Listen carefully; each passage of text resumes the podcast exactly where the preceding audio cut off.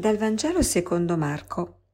In quel tempo mandarono da Gesù alcuni farisei ed erodiani per coglierlo in fallo nel discorso. Vennero e gli dissero, Maestro, sappiamo che sei veritiero e non hai soggezione di alcuno, perché non guardi in faccia a nessuno, ma insegni la via di Dio secondo verità. È lecito o no pagare il tributo a Cesare? Lo dobbiamo dare o no? Ma egli, conoscendo la loro ipocrisia, disse loro, perché volete mettermi alla prova? Portatemi un denaro, voglio vederlo. Ed essi glielo portarono. Allora disse loro, questa immagine e l'iscrizione di chi sono? Gli risposero, di Cesare. Gesù disse loro, quello che è di Cesare rendetelo a Cesare, e quello che è di Dio a Dio. E rimasero ammirati di lui. Buongiorno a tutti. Ecco, anche noi rimaniamo ammirati dalla intelligenza, la sagacia di Gesù e la capacità di rispondere in maniera appunto così intelligente a queste persone che, a questi farisei erodiani che lo volevano mettere alla prova.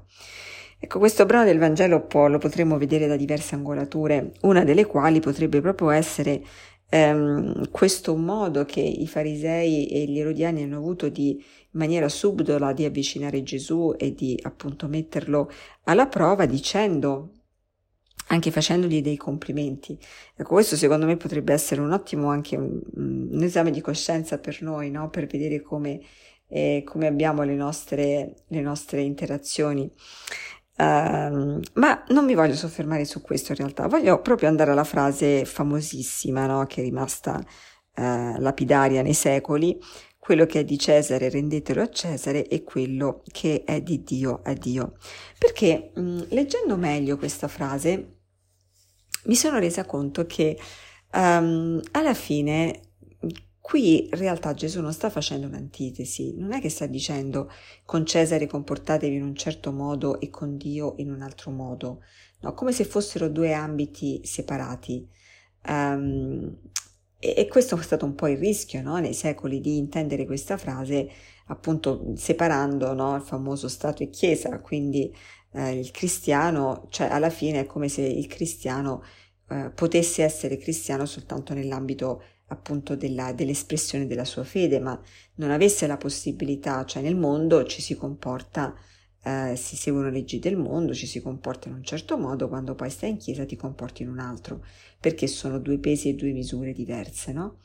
Ecco, non, è proprio così, perché, perché alla, alla, fine che cosa vuol dire rendere a Dio quel che è di Dio? Tutto è di Dio, no? Anche Cesare volendo è di Dio, quindi tutto è di Dio.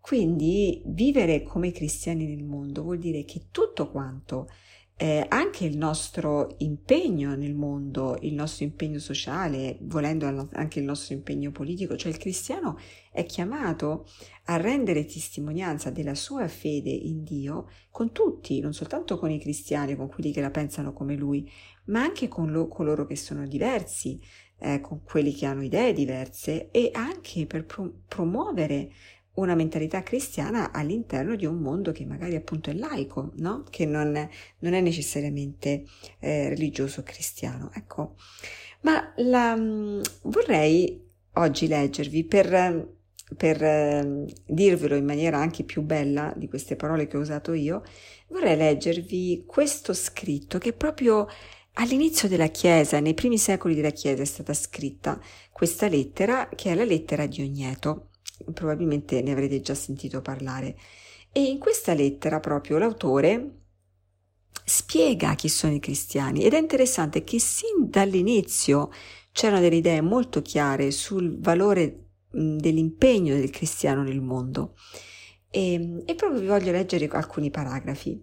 E dice così, i cristiani né per regione, né per voce, né per costumi sono da distinguere dagli altri uomini Infatti non abitano città proprie, né usano un gergo che si differenzia, né conducono un genere di vita speciale. Vivendo in città greche e barbare, come a ciascuno è capitato, e adeguandosi ai costumi del luogo nel vestito, nel cibo e nel resto, testimoniano però un metodo di vita sociale mirabile e indubbiamente paradossale.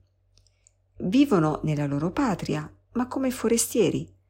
Partecipano a tutto come cittadini, e da tutto sono distaccati come stranieri. Ogni patria, patria straniera è patria loro e ogni patria è straniera. Si sposano come tutti e generano figli, ma non gettano i neonati. Mettono in comune con gli altri la mensa, ma non il letto. Sono nella carne, ma non vivono secondo la carne. Dimorano nella terra, ma hanno la loro cittadinanza nel cielo. Obbediscono alle leggi stabilite e con la loro vita superano le leggi. A dirla in breve, come è l'anima nel corpo, così nel mondo sono i cristiani. L'anima è diffusa in tutte le parti del corpo e i cristiani nelle città della terra.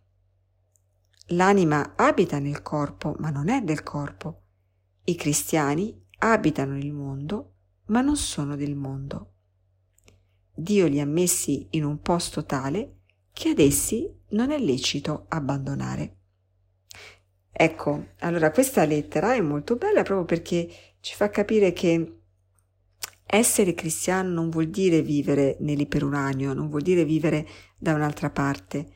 Eh, Dio ci ha messi nel mondo e non ci è lecito abbandonare il mondo.